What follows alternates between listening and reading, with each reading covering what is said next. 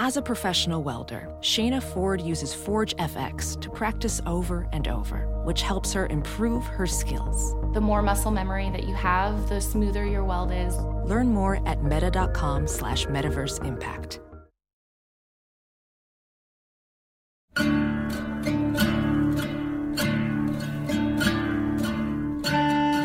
What's up, nerds? This is Just a Couple Arslings, the Last Kingdom podcast. I'm one of your hosts, Jessica Toomer. And I'm Alyssa Fikse. We're writers for Sci Fi Ware's fangirls who started recapping The Last Kingdom in season three, so we decided to bring that nerdy, horny energy to Podcastlandia. Jessica, how are you? It's a beautiful Friday. We made it through the week. I'm taking my jacket off now because, like, I know I'm just to get so heated with our small talk convo. Yeah, yeah. Um, guys, we've really put a lot of thought into what we're to talk about for our small talk uh, to get the episode started, which we normally don't do. Normally it is just small talk, but I feel like we're both like sufficiently enraged. It's- just yeah. from the week. Right. It's a little less freewheeling than it usually is. Like, we usually have a pretty good idea of what we're going to talk about, but like, we've got quotes, we've got sources. we're a little heated because, you know, things are bad in the real world, but things are also bad in movie world, and we want to talk about it. Yeah, it's too much bad. Yeah. So like if if the real world is going to shit, I want my movie world to like be my escape. But that's not how it's not going right possible now. either. No. Um, so of course we're talking about all of this Joker nonsense. I mean, I- I'll go ahead and say it. I was never excited for this movie. Me either. Um, so like there's a there's definite bias here. Um, just because I feel like the Joker has been done and done and done, and uh, in our current kind of climate, he does not need to be done. no. Um, and also, I mean, once you have Heath Ledger do the Joker, just everyone else sit down. Right. I mean, there's no point. We already he- oh, we already saw Jared Leto shit the bed and it's just oh my God, butcher it. I just, you know, here's the thing for me, like outside of the political idea, the Joker is such like this, you know, agent of chaos that I don't really want his whole backstory explained to me. Like I don't Right. need to know every single detail about why he is what the way that he is. Like it's okay for there to be mystery there. I like for there to be mystery there, and especially with a character like the Joker. And so it just mm-hmm. not only does it feel really tone deaf, it's so unnecessary too. So but yeah, so there was there's been some controversy around this movie basically since it was announced that it would sort of serve as this sort of standard bearer for the incel community and just these disaffected white men who think that the world is unkind to them and who think that, you know, they deserve a different life and are willing to be violent to take it. And you know, surprisingly enough, the white men who made this movie have not responded well to the criticism. Are we surprised? White men not responding well to criticism? Is that a shock? That's crazy. That's crazy. Yeah, so okay, so Todd Phillips is the director of this. Um Todd Phillips of the classic Hangover films, so you know a lot Jesus. of nuance, a lot of nuance in his uh, filmmaking. right. And did he do all three? I want did to all say three, yes? yes. Let me. Okay, so- let me double. You you keep talking, and I'm going Oh, to let's do check. our research. Right. Um yeah, I'm just I'm just thinking if he did all three, this is also a man who doesn't know when to stop Mm. because he should have stopped at number one. Um, but Joaquin Phoenix plays uh, the Joker, which I don't think that's. I think he goes by like a different name for most of the movie because this is An origin this is story. basically like an origin story for the Joker. He's a sad, sad boy. Yes, um, and he did indeed direct all three Hangover films. I knew it. Yep. I knew it. So obviously, there's a there's no like self editing with this dude. Yeah. Um, and that makes me worried for the Joker. Mm-hmm. Um, but yeah, so it, basically, if you've seen trailers, it, it just looks like this is going to be a movie about a white guy who's super sad. The world has like treated him bad, and um, he's kind of lashing out against that, which I feel like that's not again i want my movies to kind of be an escape or at least like a a conversation starter but mm-hmm. i don't want to have that conversation and this isn't an escape because that's the world we live in white Right. men are very pissed off right now about their lot in the world and i just don't want to give anyone any more fuel you Right. know Yeah. Phillips spoke to AP about this, and I'm going to read the quote because there's a lot to unpack here. And he he was talking about the controversy and how he thinks it's unfair. Um, and so basically, what he said is the movie still takes place in a fictional world. It can have real world implications and opinions, but it's a fictional character in a fictional world that's been around for 80 years. The one criticism that bugs me more is the toxic white male thing when you go, oh, I just saw John Wick 3. He's a white male who kills 300 people and everybody's laughing and hooting and hollering. Why does this movie get held to different standards? It honestly doesn't make sense to me. Okay, first of all, keep Keanu Reeves' name out of your fucking mouth. Right. Okay, Ty? Well, here's the thing, like like with John Wick, first of all, Keanu Reeves is not white. Keanu Reeves is Asian American. Um Yes. second of all, the idea that the John Wick universe is so heavily stylized and so far removed from anything realistic. And it's not like John Wick is going on a killing spree of innocence, you know? Like he's not just like gunning people down in the street. He follows a code, he only kills other assassins. Like it's very contained, you know what I mean? So it's not like he's pissed off at his lot and he goes on a killing spree. Like, sure, somebody killed his dog and that's sort of what gets him started, but it's not just like random killing because he's pissed because, you know, his next door neighbor doesn't reciprocate his romantic advances and he thinks he deserves a better job. Like, he's on a mission of revenge and he's only killing people who are trying to kill him. there's a there's a sense of like reluctance with John Wick, I would say. Sure. Like it's not he doesn't necessarily he's good at what he does, but it doesn't necessarily mean he enjoys it. And I feel like that's flipped with the Joker. Yeah, 100%. It's a real false equivalency thing that I find very purposefully obtuse in a way that is just infuriating.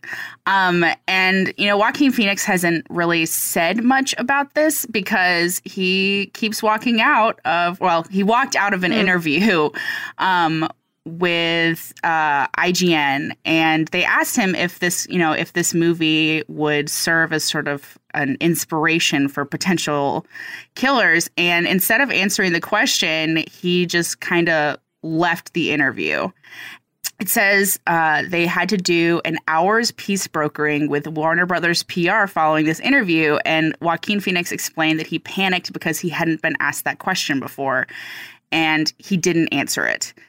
So mm. the idea that you could make this kind of movie in this kind of political climate and not consider those questions is that's insane to me. Like that is just that proves that you're so far removed from reality that you shouldn't be telling a story like this. You know what I mean? Like if you don't have the cultural context of why this could be incendiary, you shouldn't be making this story. It should be entrusted Yeah. to somebody else or not told at all at this point. So I think also the way it's been made should be like talked about. So like you know, he uses this excuse of this is a fictional world, it's existed for 80 plus years, uh, which is true, like the Joker is a comic book character. But if you see this movie, if you see even the trailer for this movie, he's done a lot to make it feel very real, to make this world that uh, the Joker, he goes by Arth- Arthur in this movie, to make it feel like a real world, to Sure. make it feel like this could be happening like literally right down the street from you. And so that's a difference to me from even, you know, how Nolan approached the Batman mm-hmm. series or how Marvel approaches like its Avengers things. Like there's there's an effort to be in the real world, but there's enough kind of like, you know, superhero sci-fi fantasy shit to mm-hmm. You know, at least trigger something in your mind of like, okay, this is just a movie, you know? Right. For this, I feel like, especially for people that are um, susceptible or um, already leaning uh, that way, to see someone like this character kind of just go off the rails in such a visceral and real, like, just such a real way. Yeah. I feel like it could be it could be very dangerous. And I don't think that's you know, he also spoke to um the Washington Post, Todd Phillips did, um, you know, about there just being outraged because it's a commodity and people are familiar with it. And uh he kind of blames the far left a little bit for getting so upset and brings up cancel culture. And it's like oh my god. it's you know what, it's not one, I have a problem with that term cancel culture, but Well, I it feel doesn't like it doesn't exist. You know what I mean? Like show me a man who's had to face consequences for the Me Too movement that is like really, truly had his life ruined because it doesn't exist. Like maybe Harvey Weinstein, maybe, but at the same time, like, good he deserves it, you know? And Yeah, so this whole this whole idea of oh, cancel culture, how will they make a living? They don't need like here's the thing. That idea that you'll ruin somebody's life by denying them the greatest job in the world is the fact that that I don't know. I just I get so I get so angry about the idea of cancel culture that I can't even articulate my thoughts right now.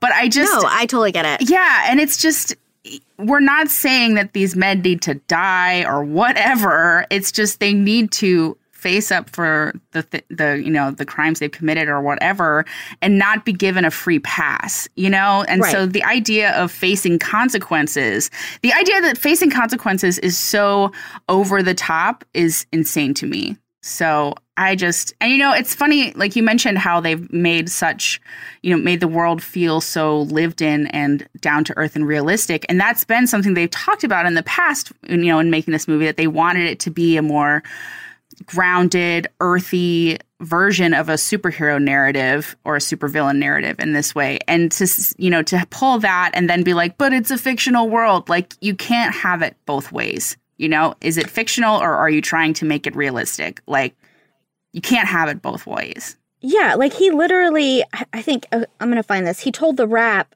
he- I said, he said, I literally described to Joaquin at one point in those three months as like, look, this is, at this as a way to sneak a real movie in the studio system under the guise of a comic book film. Yeah, Those are his words. right.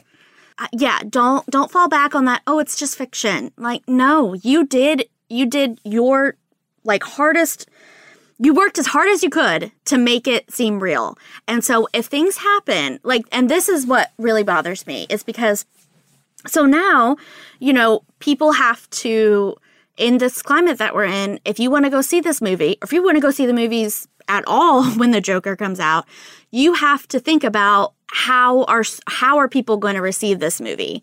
Like that's that's the public's job now, that's these theaters' jobs, that's the studio's job. Like you're putting a burden on everyone by putting this movie out. And I mean, I hope to God like nothing happens, but it just feels like it feels like why are you treading that line? You know what I mean? Why stoke, what was the purpose why, of this? Why stoke that fire? You know what I mean? Right. And there's what could you possibly have to say on the subject that would like enlighten things further that would make it worth this kind of risk? Sure. And I guess like going back to like, you know, how could they not have foreseen this? Like you can't make a movie like this about a character like this without expecting controversy. You know what I mean? Mm-hmm.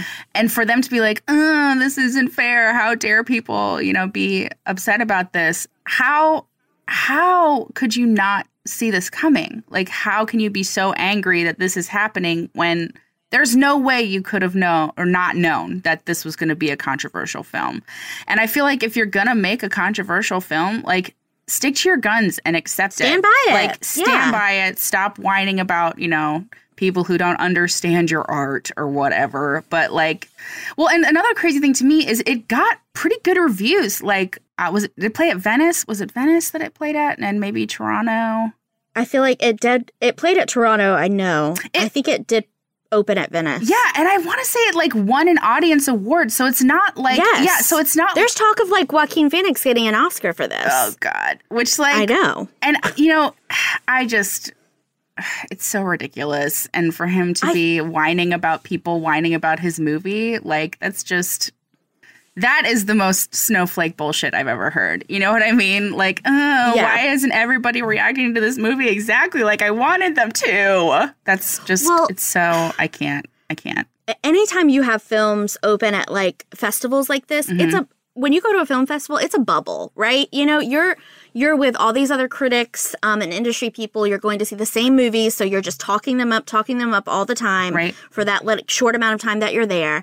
Um, and so that whether or not we realize it does, that does influence how you receive and review a movie. Yeah. And so I feel like they were they started off with you know such a cushion of like oh all of these critics at these film festivals are really enjoying it they're giving it really great marks Joaquin's getting noticed for his acting like and I feel like that set them up uh, like for a discourse that was much softer than in reality. So when it hits, you know, the wider market, when people who haven't been to a film festival and you know what I mean, it's just a different it plays different. And i think we have to start thinking about that too in terms of like how we you know talk about movies even just as like critics. I think some of that is on us to realize like we can appreciate maybe we can appreciate the artistry or maybe we can appreciate like if joaquin phoenix is like super good in this role and he just dives in or something but you have to then remove yourself from the artistic level of like looking at a film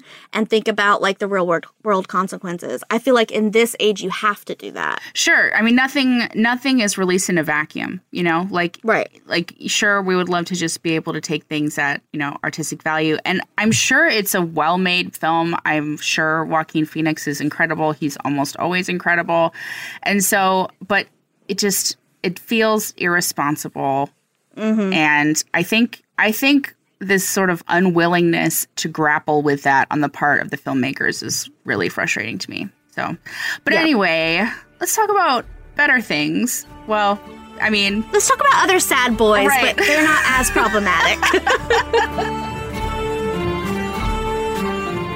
let's We're talk trying. about We're trying wronged, today. wronged men who channel their rage into a more appropriate outlet. Let's say that. Let's talk about Uhtred. Uhtred is at sea on the slave ship in season two, episode three. And it just, I mean, there have been a lot of moments on this show where I'm like, God, that looks fucking miserable. And this was just mm. the one that takes the cake. It's like looking out of a grave. That will not be our fate. I swear to you. Think these bastards will bother? Digging a hole for you. We're destined to be tossed overboard with the rest of the shite. I tell you, Finnan, it'd be my own bad luck if I got tossed overboard alive. I can't swim. There's a reason I like don't do cruises or hmm. like do any kind of boating activities. Yeah. Like and this is why. Yeah, the open ocean is terrifying. Like, I'll go out on a boat on a lake, but the ocean, uh, that's a hard no. look, I've I've you know, I live at the beach and I've I've been out obviously on the ocean on a boat. Um but my one stipulation is I always have to see land because I always have to know that there's a possibility I could swim back to shore Right, right. if the worst happened. uh, that's not the case here for Uhtred No. and Halig and the rest of these slaves. Uh, poor guys, they're they're kind of shackled um, underneath, uh, you know, the floorboards of this boat, and they're just rowing their asses off Yeah. you know, to get these slave masters wherever they need to go. I'm assuming they're picking up more slaves or selling people. Um, it's it's wet and uh, there's a lot of seasickness. Poor poor Halig. Halig is um, having, he has needs some of those ah, bracelets or some Dramamine. I think this might be beyond Dramamine's aid at this point.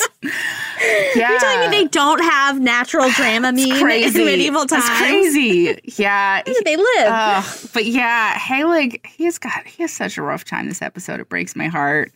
And we meet one of my personal favorite characters. Finnan is here. He's the Yes. best. Irish prince of my heart. Oh let's my do it. God, our little hunky sack of potatoes. oh God, Finnan. I mean, even in this state, so you know they do a really good job of making Uhtred and Finnan and the rest of them look just worn down. Yeah. I mean, there's scabs, there's cracking lips. It's I, I mean, awful. It's, it's Ugh, bad. it's so sad. And so Finnan is not the sexiest he will ever be on this show, but there's just something about like when he first kind of pops up behind Uhtred as we see a shot of like Uhtred rowing, I'm just like, yes. Hey, what's Like, up? That's now a good we're getting somewhere. That's a good looking beard, despite being on a pretty rough boat. Who's this dude? Yeah. Yeah. yeah, but you know, uh, one thing I do really love about the scenes on the slave ship is and which sounds like really awful to say that I love anything about these scenes, but I love that they're still showing like even in these horrible circumstances, you can see why people follow Uhtred.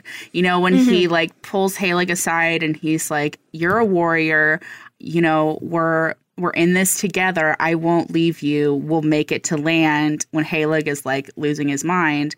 And he sort of mm-hmm. gives him sort of a clear eyes, full hearts, can't lose kind of inspiring speech. And I'm Oh, like, God. and I'm like, Coach Taylor. and I was just like, yeah, like I get why people are so willing to follow him because he's an inspiring dude. And, you know, it's not like he's expecting Halig to like do all the work for him because he's a lord or whatever. Like he's down there with them, rowing just as hard in just as shitty of conditions. And yeah, that would inspire me to like keep rowing too because I knew that, you know, Uhtred was in there with me. I think it, kind of goes back to um, last episode. Before Beocca leaves, he tells Uhtred, um, "You have a good heart. Like I pray that never changes." And I think that's true. I Yeah. think the reason that people find him so inspiring and so motivating and will follow him into battle into death is because he is he is a loyal person. He really cares. If he says he cares for you, if he takes you into his service, if you become one of his friends, like that's for life Yeah. to him. Yeah. So, and I think that's very different from anyone else on this show. Um, especially, especially the men who are in power or are kind of searching for power. Um, I think there's a like a, a tendency to kind of see people as disposable. Alfred certainly does, um, but Uhtred never does. I mean, he he has ambitions like the rest of them, but he doesn't see people as just things to throw away when they're no longer of use. And you see that on this ship. You see that in the way he kind of protects his men, even when he's just exhausted. I mean, like, I would just be like out dead by, Yeah. by this point. Oh, yeah. He's still like taking those buckets and getting water out of there because he knows, like, if you sit in that water, Your feet your skin's gonna start molding. You're not gonna. We're not gonna be able to get out of here. He is able to keep his head in really, really difficult situations, Mm-hmm. and I think that's something else that people respect because that's a really that's something I feel like you're kind of born with or not. You know what I mean? That Right. ability to kind of think under pressure, or at least it's fashioned into you in some way. Mm-hmm. So, uh, yeah, I would definitely. I wouldn't want to be on the ship, but like if Uhtred was there, I'd feel a little bit better about it. Yeah, and you know, I think it's really an interesting contrast between Uhtred and like what's going on with Guthred as he's like trying to hold on to his mm-hmm. power and he's making every wrong decision because he's listening to that horrible abbot who doesn't know what he's talking about. And like as soon as Uhtred is gone, because of how he handled that, like they lose Uhtred's uncle Aelfric as uh, ally. They lose the brothers. Like he loses all of his allies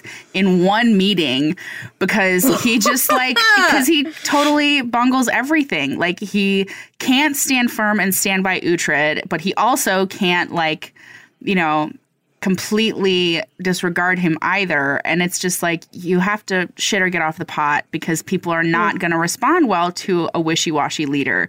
And that's exactly what he is. We leave tomorrow. Lord, I beg you. My business here is over. Goodbye, Lord Aelfric. So nice to meet you. Enjoy the long walk home to Bebbanburg. Guthred, by saving Uhtred, what you now have is a chaos of your own making. Chaos. If Aelfric is not with us, then the ground has shifted. We'll take no part in the siege of Dunholm. Eric, we must. We have an agreement. We have plans. That will no longer involve the brothers. And it's funny because I, if you remember last episode, Uhtred has this conversation with him. Yeah. He says, You cannot be a friend to everyone. You're a king. Right. Sometimes you have to inspire fear. Sometimes you have to stand strong in like a, an opinion. Yeah. If people hate you for it, they hate you for it, but that's your role. And that's something that uh, Guthred has, has just never learned how to do. No. I mean, he's, and I don't know why people are expecting him to know how to do that because he's, He's such grown up a slave. He's such a dweeb. He of course he's not gonna like have a backbone. Like he he's a people pleaser. Yeah. I mean, if you were if you were raised in captivity in that way and like every day just hung on you making sure you didn't piss off your masters enough to where they beat you to death. Mm-hmm. Yeah. I mean, how is that going to inform you know how you take on this position of power? I think we see that because he is just he grows more spineless by the day and uh, the brothers are not having it. Aelfric is pretty pissed that he didn't have like you know Uhtred's head waiting in a box. Mm. Um, so yeah, sorry, sorry, Guthred. And then also to kind of rub salt on the wound, Gisela pieces out. Yeah. Yeah. Which go girl, run to that nunnery. Yeah, get out of there. Like Gis it's very clear that Gisela got all of the backbone in this family. Like she is Mm-hmm. not going to be a tool for her brother. She's going to wait it out with some nuns until Uhtred shows back up and it's just I love her. She's amazing. And yeah, but yeah, as soon as Aelfric is like, "Oh, so Uhtred was fond of her? Yeah, of course I'll marry her. Of course." I'm like, Ugh, "Ugh, get out of here, man. Like get out of here." God, he has he's so obsessed. I mean, it's like It's super it's, it's- super weird because like weird. you know, you stole his land. Like he hasn't, you know, you started this, my man. And again, they don't want to face consequences for their own actions. It, it's it's very strange because yes, so he's the one who took Bebbanburg. He tried to kill him when he was a boy. Okay, haven't seen him in like how many years, you know? a while. Well, I guess he sort of stopped up or you know, rocked up and was like, "Hey, you know, I'm going to take this back from you." So Right, true, true. But so at the same time, that- it's like he showed up with just him and Brida on a couple of horses. Like he's not a threat really to his position. At, well, at that point he wasn't, but now I guess he's got you know. now he's a little bit more. Right, he's- but it just it does feel like he's like Aelfric is like almost angry, like you said, like he's he's responding to something Uhtred has done when it's th- the complete opposite, Yeah. you know. And I think that that's just like the fear, how he's dealing with the fear of like Uhtred taking what he knows is is belongs to Uhtred. I mean, he he knows that that's not his place and and his right. And um yeah, it's really frustrating how much uh these dudes like to use women as pawns and move them around and like just hurt each other with them and ugh, god, it's so gross. That was like a recurring theme this episode, I felt like. Yeah. How we like use women. Each time I talk of swords and spears, and yet you insist on speaking of unions. A cup of water for Lord Ceolwulf? A cup of water? I think perhaps a hole in the ground. You know, we've got the Mercians rock up to Wessex and are like, "All right, let's make this match." And that old man Ceolwulf, who was like, "Is there a male equivalent of a crone?" Because that's who that guy was, like screaming, screaming at Alfred, pointing his finger. Just give him a fucking sword, Right. dude, so shut up. Right. And when that guy, like, it was so strange. He, like, was so intense. And then he just dies at dinner. And I'm like, all right. So he died, like, choking on the scenery that he was chewing in every second that he was on screen. But it was mm. just like that whole, that whole using women as, like, political property to be traded and whatever is just so ick, you know? It's just that, but that was the way it was back then. But yikes. Yeah. Yikes. And I, you know, it's one of those things like you can tell that Alfred really does love Athelflaed a lot. So he doesn't Sure. want to just like give her away to whoever. But I feel like Aelswith is a little bit more blinded by the political possibility, especially since she was also from Mercia. To so to Right. have her daughter sort of return to that is very very appealing to her, whether or not it's the best thing for Aelfled. Athelflaed. Sorry, all these ales and Athels. I'm like, ugh. Ales, Athels. Um, no, I think I think another thing with Aelswith is so this has it's because it did strike me as weird. I think to see Alfred really kind of hesitant about this and Aelswith like all Mm-hmm. Yeah. in because I would just assume you know that's her mother. Like you're going to be very protective of your daughter, whereas the dad maybe is thinking more like long term in terms of power in England and this unification that he's planning. Yeah. Um, but I feel like Aelswith, yes, she's from Mercia, and this has happened to her, Mm-hmm. right? So she's she's gone through what um Ethelfled is now going to go through. She got And relative. it worked out pretty right, well. I was gonna say her. she got relatively lucky. Like Alfred has his flaws and has shagged quite a few servant girls, but like he's not he's not cruel to her. You know, like he's no, he's not abusive. Right. He listens to her. He values her um input. He's got big ambitions. Sure. He's you know, everyone basically respects him and thinks he's going to be this king of a unified England. Yeah. And so I think Aelswith only expects things to be even better for Ethelfled when she goes to Mercia. I don't think she really thinks like, oh well, maybe I just got it good and my daughter might not. You know? Yeah. And, you know, in this episode, you can see that Athelflaed is pretty excited about potentially marrying Athelred too because, you know, she's young and he's got that pretty sexually non threatening vibe that like everybody's into when they're about like 15, 16. Like he's It's the curly hair. Yeah, he's basically like the Legolas of the Last Kingdom, except evil.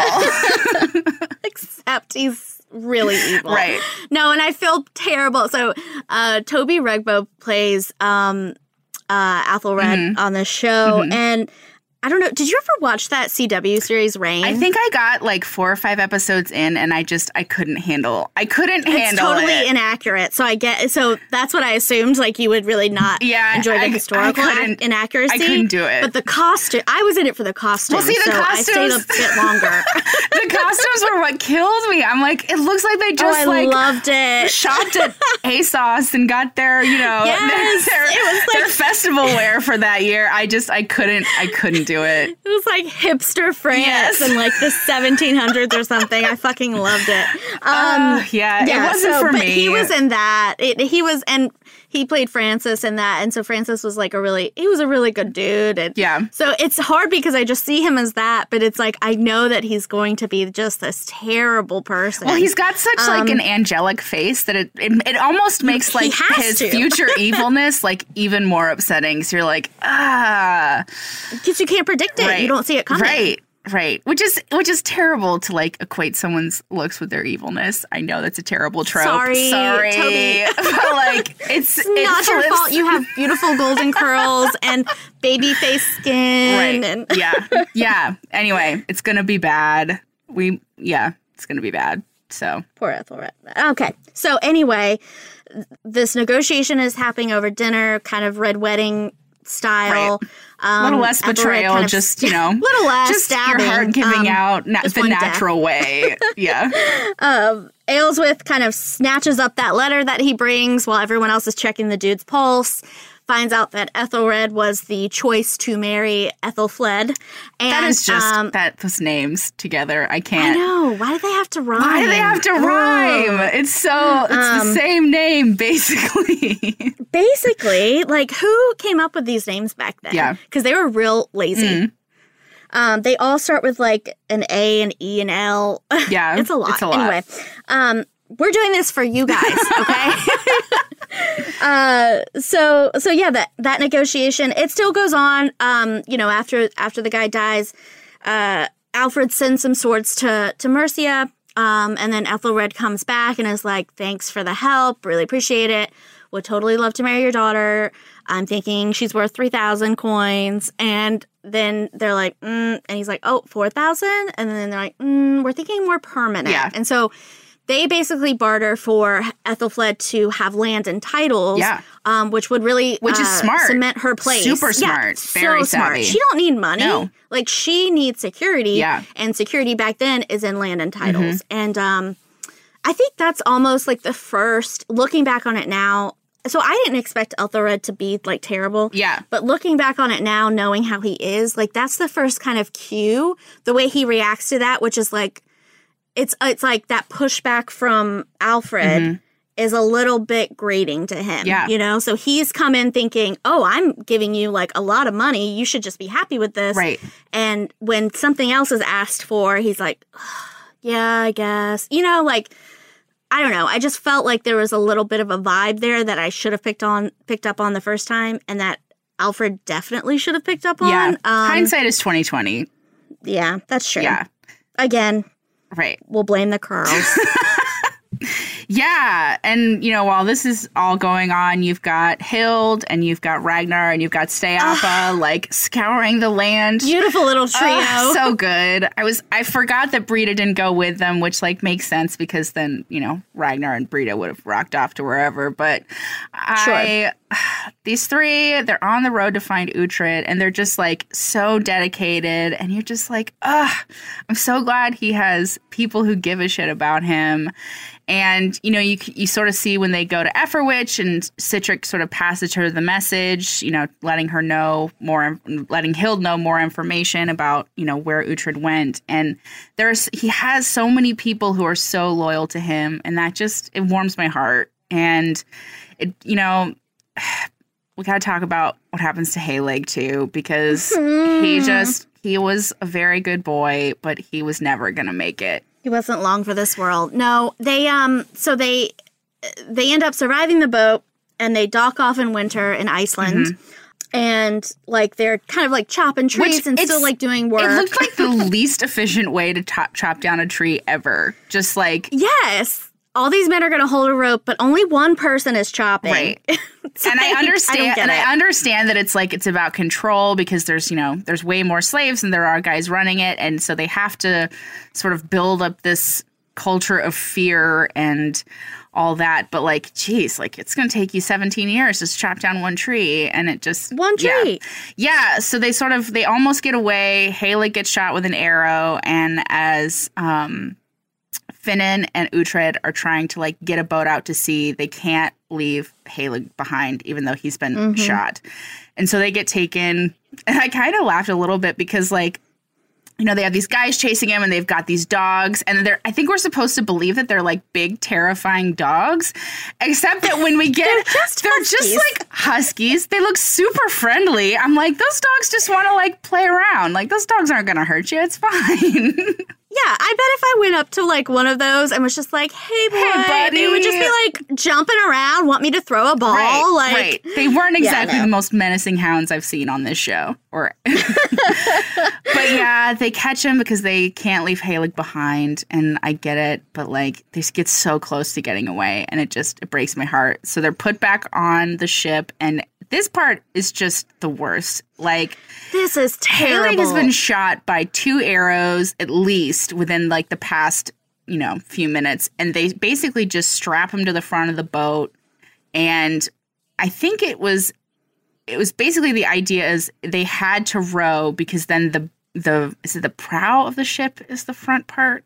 I don't know. The front of the ship would go into the water and Halig would drown and sort of get an, a cleaner death than just like you know getting splashed in the face by the elements and you know prolonging it. So basically like Uhtred has to basically kill his friend by rowing. Right. and it's so devastating and it's so brutal and it's just i don't know it's just a reminder that even if you're a good person especially on this show like it's not going to end well for you. I mean, it's got to be like one of the worst ways to go. I think it- even in medieval times, I think times. it's the worst death we've seen so far because, like, Oh, it's- how long was he? It's, it's so drawn out. It's so drawn out, and how terrifying would it be to be, you know, strapped to the prow of a ship? And I just, ugh, it was awful. It was awful. and he can't swim. We learned that at the beginning Right, of the episode. he can't swim, so, it's that like, the f- this is his worst It nightmare. is. It was such like a specifically horrific death for this person, and just like what a terrifying way to go. And that's just, ugh, Yeah. it's and poor Uhtred, you can tell it like really breaks him. ugh. Just the way he is just like sobbing so quietly while he's rowing this boat and killing his friend. It's devastating. It's tough. yeah. Yeah. And so, you know, they go aboard and we first mentioned this earlier. Like basically, um, in term like they Aelfric decided that he would accept Guthred's offer of Gisela if they also told Kjartan that Uhtred was alive and how to kill him. Because they're like, you know, why waste our men when there's somebody who's perfectly willing to do it on their own? So Sven is Right. like waiting to kill Uhtred as they, you know, as the slave ship pulls up, and you can tell that Uhtred is just like he has no fight in him left, and it's Mhm. so devastating. And of course, Sven is loving it because he loves seeing, you know, people weakened, and it's just. I hate that fucking guy. But luckily, Ragnar Hild and Steapa arrive just in time to save him. And it's just, ugh, it's so good, but it's so devastating. It just, it kills me. Like when Ragnar finds him and Uhtred is like, shocked and sobbing and he's like did you believe we would abandon you that's Ugh, that line just it broke me it broke me it, Ragnar's a real one. he is Um, what's even worse, I think, than yeah. So they come in and they save them. It's really nice. Um, Finnan kills the slave master, Oh, which was, was like a- a real like that was a great fist pumping moment yes for me. 100% Um, just the way that was acted out. I mean, so many props because it was just you just felt the satisfaction. Mhm. You know what I mean? Yeah. And then also the anguish kind of just releasing in that death. What's even worse, I think, is is the aftermath of that. So so Sven um hightails it out of there. He gets away, of course. And uh they rescue the the uh, Uhtred and Finnan and they free the slaves. Yeah. And they're kind of like all around this fire and everyone's just kind of watching him because it's like you can tell like this is not the person like that left. You know what I mean? This is like this person has come back. He's gone through changed some and different, and we don't know how to approach him. Mhm. And I feel like that's one of the ways. So you know, this is a this is a show set in medieval times. Like it's easy to like disassociate with it, but like that is I don't know. That felt so like relevant and real in a way to Yeah. like see how all of these people are trying to like welcome this person back after they've been through such a trauma and they just don't know how to talk to him or how to approach him. And of course, of course, it's Hild that ah. is able to kind of break through and connect with him in probably the most beautiful scene of this show. It's show. my favorite scene in the series. You are Uhtred, son of Uhtred, Lord of Bebbanburg. It's time you remembered that. You kept the blade sharp. I knew you'd return. Like I love the show, but this scene in particular, it's so beautifully done and beautifully acted and is such it's such a perfect example of the bond that these two characters have. You know, like Uhtred is in a field and he's like almost dead to the world and Hild comes to take care of him and she's so gentle with him and like you know, there's that moment where she's like, "All right, take off your clothes," and he can't. Like, he's so weak, he can't even like lift his arms to take off his clothes. Mhm. And so to have that moment where Hild like cuts him out of his shirt and dresses his wounds and sees everything that he's gone through. And how, in Uhtred's eyes, he's like less of a man now, you know, like he's been humbled. He's mm-hmm. like, you know, he was taken advantage of in a physical way. And for her to be like, listen, you are Uhtred, son of Uhtred. It's time that you remember that. You know, in mm-hmm. response to him being sort of ashamed of his reduced circumstances. And ugh, I just, it's such a beautiful moment. And the reveal that she kept his blade sharp the whole time because she knew he Oh, would God. be back. I was like, oh, Hild. I was also quietly sobbing. Yeah, it's a lot. It's a lot. And I love it was the it was the swords that really It's got me. when she was like, I knew, I knew you'd be back. I was like, oh my god. She, they're just like they're the best of bros. She gets him, he gets her, and I love it when he tells her you're too good a woman for God alone because you're like, ugh, there's the che- There he there's is. the cheeky Uhtred we know and love, and it's just ugh, it's so good and it's so it's so beautifully shot. Like I'm a real sucker for cinematography and just the way that the light is filtering through the grass. It's perfect. It's a perfect scene of television, and I feel blessed to have witnessed it. I don't think that's like an overstatement at all. If anything, we're understating How, how, good, it this is! It's so is. good. Oh God, it's so good. They both actors just do an awesome job, Mm-hmm. and yeah, it's just shot so well. And there's so much. I'm. There's not a lot said, Sure. but there's so much in the quiet moments between them. Exactly. And I am just, I'm a real sucker for good character work. And this was great character work. for sure. So, and yeah, so Yeah. after that, they, you know, they kind of fight about what they're going to do next, he and Ragnar, because Ragnar's like, dude, I've got to take you back to Wessex. I'm basically a prisoner. I've got to do this. And he's, Brida's still back Brida's there. still I back made a there. I made a promise. Like, great that you got your mojo back. Right. But And he's, you know, so of course, going to kill Kjartan and save Thyra is once again postponed. But one thing that Mm-hmm. um, Uhtred will not postpone is going to get Gisela. gotta swing by that nunnery. Gotta swing by that nunnery, which is good because yikes, that abbot was just like ready to.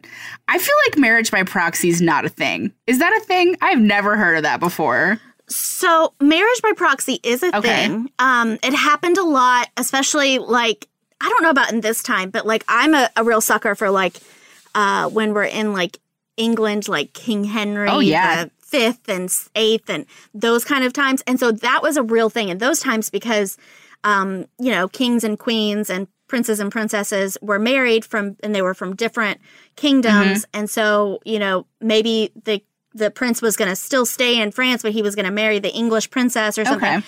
And so it was by proxy. And so it is a real thing.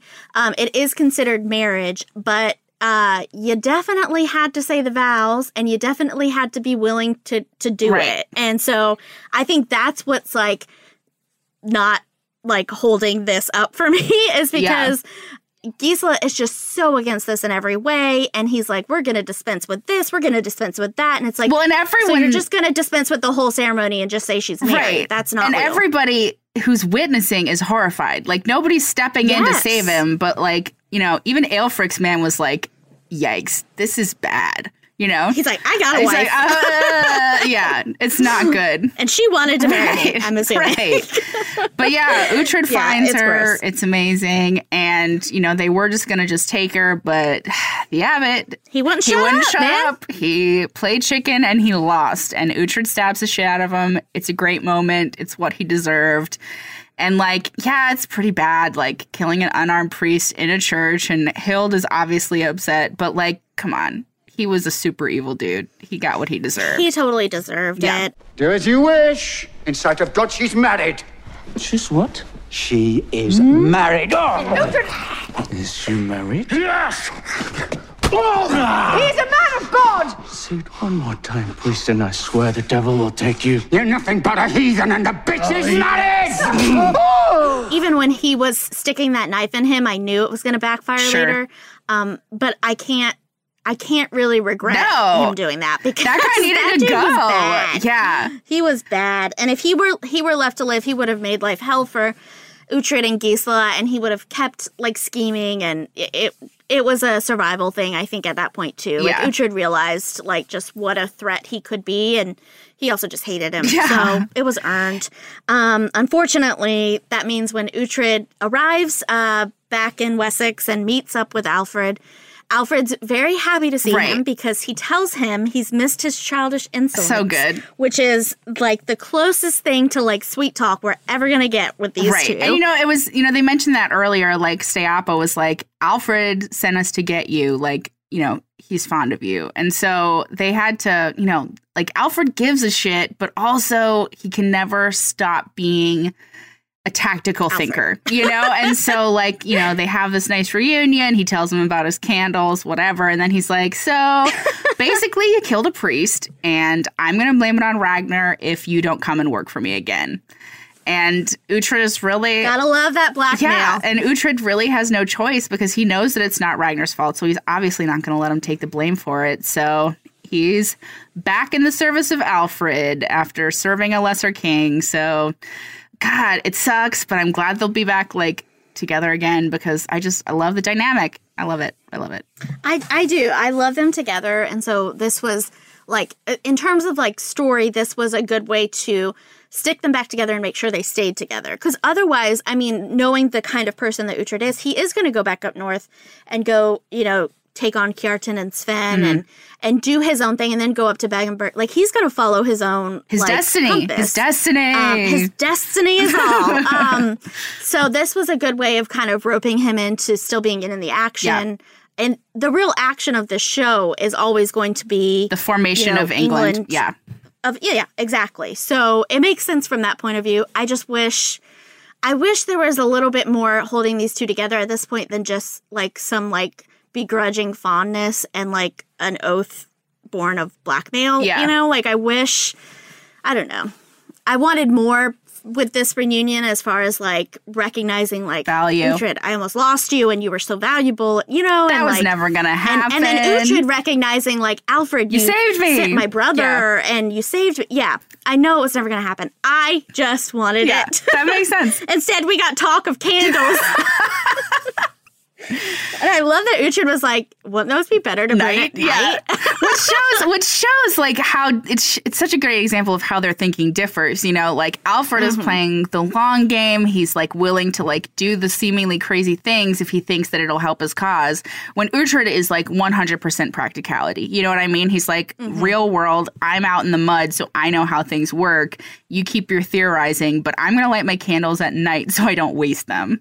It also indicates just the different backgrounds they Sure. come from. So like Uhtred lives a hard life. Even even when things are great. He's still leading armies, he's still fighting battles, he's still in the mud. Like he will always live that kind of physically kind of toll it takes a toll on you kind of life. And Alfred is always going to be in his fancy ass robes in his castle, sure. theorizing and writing and just planning. And so I think like their different points of view come from that as well as like Alfred doesn't have to think about the same shit that Uhtred has to think about, right. and vice versa. Yeah. So, but they can never. They can never so just work together. They never recognize I know. that. I know. It's killer. It's killer. So. God, men, get your shit together.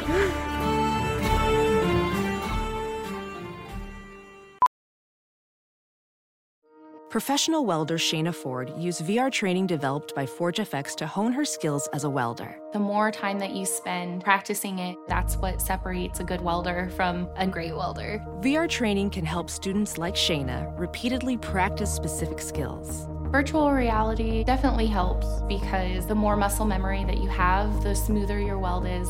Explore more stories like Shayna's at meta.com slash metaverse impact.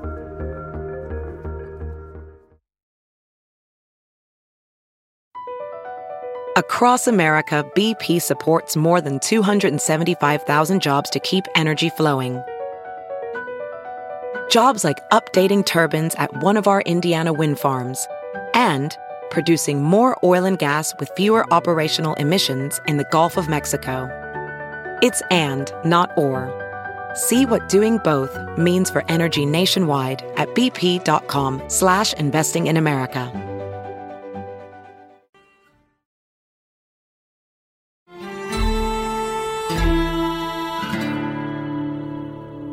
Earned our next episode wishes mm. now. Uh, so it's that time. This is when we issue our demands for upcoming episodes, like the spoiled toddlers that we are.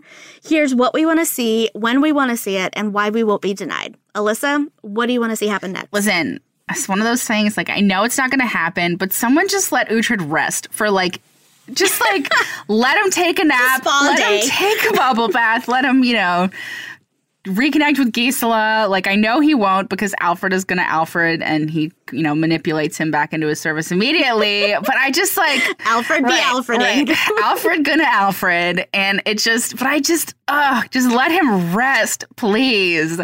Um, but like at the same time, like it bums me out that Uhtred was tricked by Alfred again. But like we said, like I'm super psyched that these two will be interacting on the Reich again because that's sort of like you said, begrudging regard mixed with you know the constantly raised hackles as they're like feeling each other out, and knowing the other is gonna you know probably want to do a different thing. It's such a fascinating combo to me. So I'm really glad to be back to that after like dealing with Guthred, Guthred and his like spinelessness.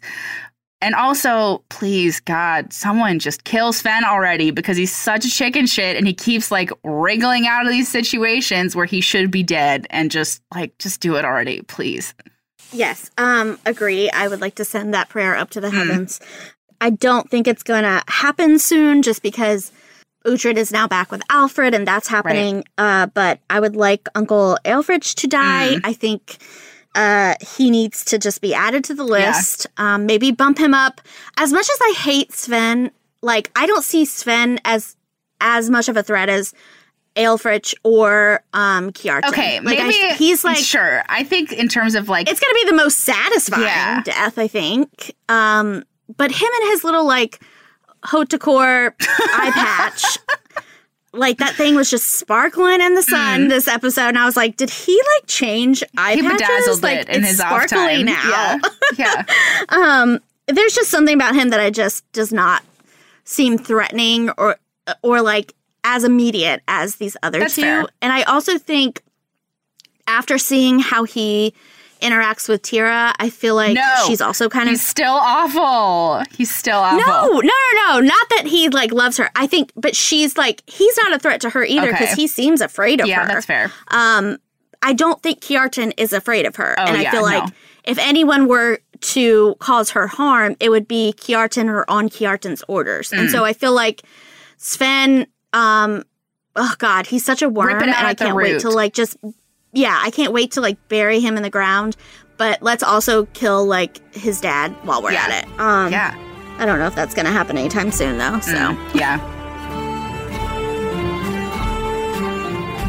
The Last Kingdom has a massive cast of interesting characters, and nearly everyone gets their time to shine. Our Arseling of the Week is the character who truly goes above and beyond to win the war or simply win our hearts. Jessica, who is your Arseling this week or this episode? So it shouldn't be any surprise. It's going to be Hild for Ugh, me this she episode. ruled.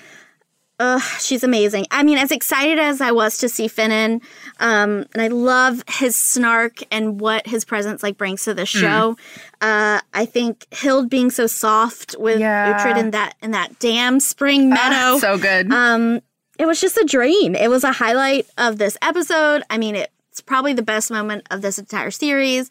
It might be the highlight of my life. I don't know. Um, so yeah, all in for Hild this episode. Yeah, I'm right there with you. Um, but I'm gonna pour one out for dear Halig. He was always so good and loyal, and for Respect. Yeah, and at this, you know, for that goodness, he was punished with the worst death we've seen so far, and it was just it was awful, and he didn't deserve that. And even with all of the horrible things that happened to him, like he endured it all, and he never betrayed Uhtred, and he went out a real one. And we'll miss you, buddy.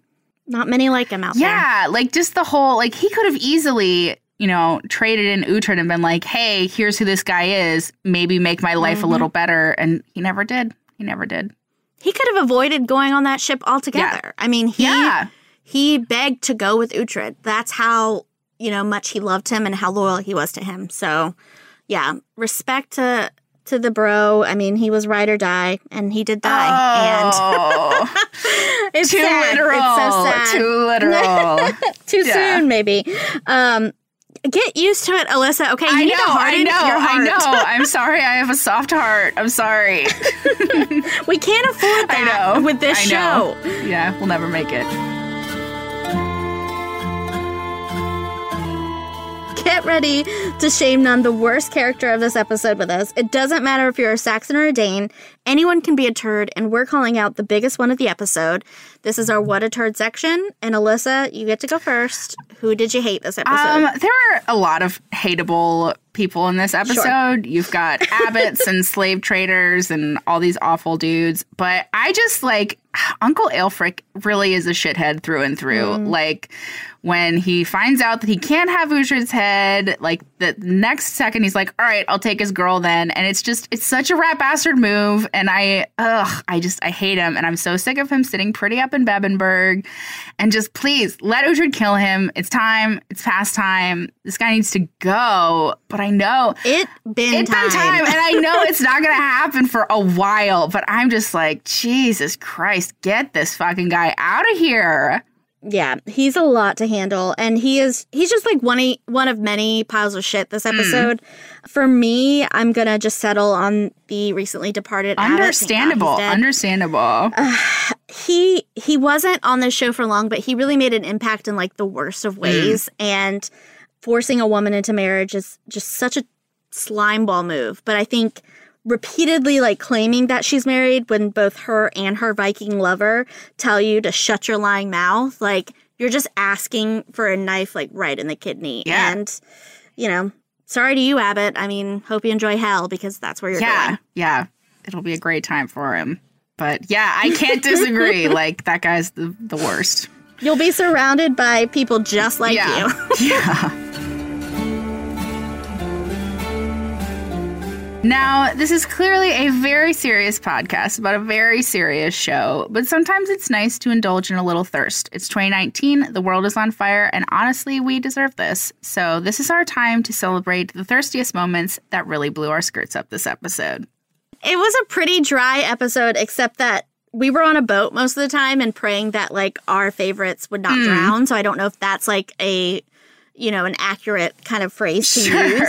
I think we didn't have a lot of moments of thirst. Um, so maybe we'll just take a moment of silence to appreciate uh, Uhtred's biceps because rowing a slave ship it really does something for the Oh, arm boy. and the toning Yeah. there, and um, also Finnan's beard, which looks bushy enough uh, to keep any girl warm during those hard, cold Icelandic winters. You know, you're correct. This was not a particularly thirsty episode. However, I'm going to say a little th- something about Uhtred. Like, again, it's the horse girl in me. Uhtred galloping across the fields to go and rescue his woman. Like, that was hot. It was hot. So your girl loves a little romance. the horse know. girl. Your girl loves a little romance, and these two really deliver. So it's a little bit more like lovey-dovey than sexy, but I'll take it. I get it. Look, I it makes me think of I was just watching this episode of Big Mouth where ah. they're reading this Rock of ah, Gibraltar yes. book. And the, the dude turns into Yes. a horse, and I literally Oh was my like, God, "Oh my god, Alyssa." that's Alyssa's fantasy." Alyssa must have Oh, died for this episode. I felt seen. I felt seen. yeah, I, thought I, mean, I always sure. feel seen when I watch Big Mouth, but that episode spoke to me. But yeah, Yeah, that was a that was a real sexy time. the, dad, Marty, the dad like puts on a oh, saddle and Oh, God. tries to get right. like sexy with That's, his wife. that is not as far, but yeah, too far, too far. sure, Alyssa, sure. It's safe to say that we've never been accused of being unenthusiastic in our fandom. We annoy our family, our friends, and now you, our devoted listeners. Uh, welcome to Geek Out, where we will offer up our humble suggestions about what we think you should be watching and reading this week. Uh, Alyssa, what are you like super excited about this Um, week? for me, it was all about the return of the Good Place last night. Um, season four, our final season, and it was a great episode. like sort of reestablishing everything because I feel like every season of the Good Place, like the premiere episode, is always kind of like a hard reboot, and the you know the what they're trying to accomplish sort of is tweaked and changed. And a lot of times, like, you know, with some characters who shall remain nameless, they don't even really know what's going on anymore. And so there's always there's always something new and fresh that they have to sort of discover. And I just I'm my heart is broken that this is the last season. But at the same time, I'm really happy that it's gonna go out while it's still good and still wonderful. And I yeah, on its own terms. and it's such a high concept show that I don't want to like ever see them run out of track. And so it's just I'm so glad it's back. I love these characters so much. Like it's one of those shows that I can't pick a favorite character because they're all my favorite. I love them all. They're all the best. And I this episode was really good even though it just it broke my heart because I'm such an Eleanor and Chidi shipper and it just ugh. That, that scene where like she I know it's it's so good but like that scene where she like shows him the room with the books. I was like dying. It was devastating that he doesn't remember her and I just I can't even handle it. So they're gonna fix. It's I know they're gonna fix It's not- it but like ah, gotta there's be. gonna be twists. It's gonna hurt my feelings but also it's just it's perfect. I love that show so anyway good place for me everybody watch it the season four premiere Such a good show. I, and I do love talking about like the good plays eh, and talking about like Schitt's Creek and like Superstore, like these comedies that are like they're just like happy. They're just feel good. They're just like they take on some serious stuff, but it's like no one has to be mean or like you know what I Yeah. mean? Like no one has to like rib on each other to make a joke. Like it's just it's just funny just because it's funny. Like And I it's know. funny- I always feel better after watching yeah, these shows. and I love them because like they're funny, but not at the expense of being thoughtful. You know, like these shows, Yeah. they're so they're so well done and they're so well written that yes, they're hilarious, and sometimes the jokes are stupid. Like whatever, you know, Stonehenge was a sex thing coming from a uh, an elephant full of, made of light. Like that's ridiculous, but they still have you know they have these beautiful things to say, and so Mm-hmm. um, yeah, yeah, I 100% agree. So, what is your geek out for the week? Okay, so not a feel good comedy, um, but Peaky Blinders is coming back next uh, week, season five. So this is a show. It's a BBC show, but it's on Netflix. The fifth season is coming out on Netflix. It's already been out um, across the pond, and it's got like such amazing talent. It's such a good show. Uh, it's about like these 1920s gangsters. Oh my god, it's I know. like just the accents like will pull you Yeah. in. Cillian Murphy's in it. Um, Sam Claflin uh, is in it this season. Uh, Finnick from Hunger Games, shout out. He plays a fascist, Oh, cool. so he like plays the worst kind of Yeah. dude, uh, but he's very good Yeah. at it. And um, yeah, there's just so many good, so many good people on it. Uh, Tom Hardy has been on it. Helen McCrory is on it. There's just a lot of talent there, and it's just I feel like it's not a show that gets a lot of like Yeah. buzz, but it's very well acted. Yeah. The cinematography is amazing, and it's got this opening song. It's the same for every season, and um, it is a fucking banger, and like you won't be able to get it out of your head once you start watching, you'll just like when you hear like that song come on, it's think it's called like the re- his like red right hand or Okay. something. Oh my god, it's so Yeah. good. So yeah, if you're if you're wanting some like gritty crime gangster drama Mm. in your life from the 1920s with dudes who have like really sharp like haircuts, Okay. uh, this is this is your Yeah. show. Hmm. Oh, sounds it sounds like a lot. Oh my god, Alyssa. Speaking of haircuts, we never talked about the haircuts. Oh my God. That's gonna be our that's gonna be our small talk next Okay, episode. we'll have to plug something we wrote like down. two weeks ago. But yeah, it's great. But it's still It's relevant. still relevant. it's still something I think about every day. Sure, I get it. I get it.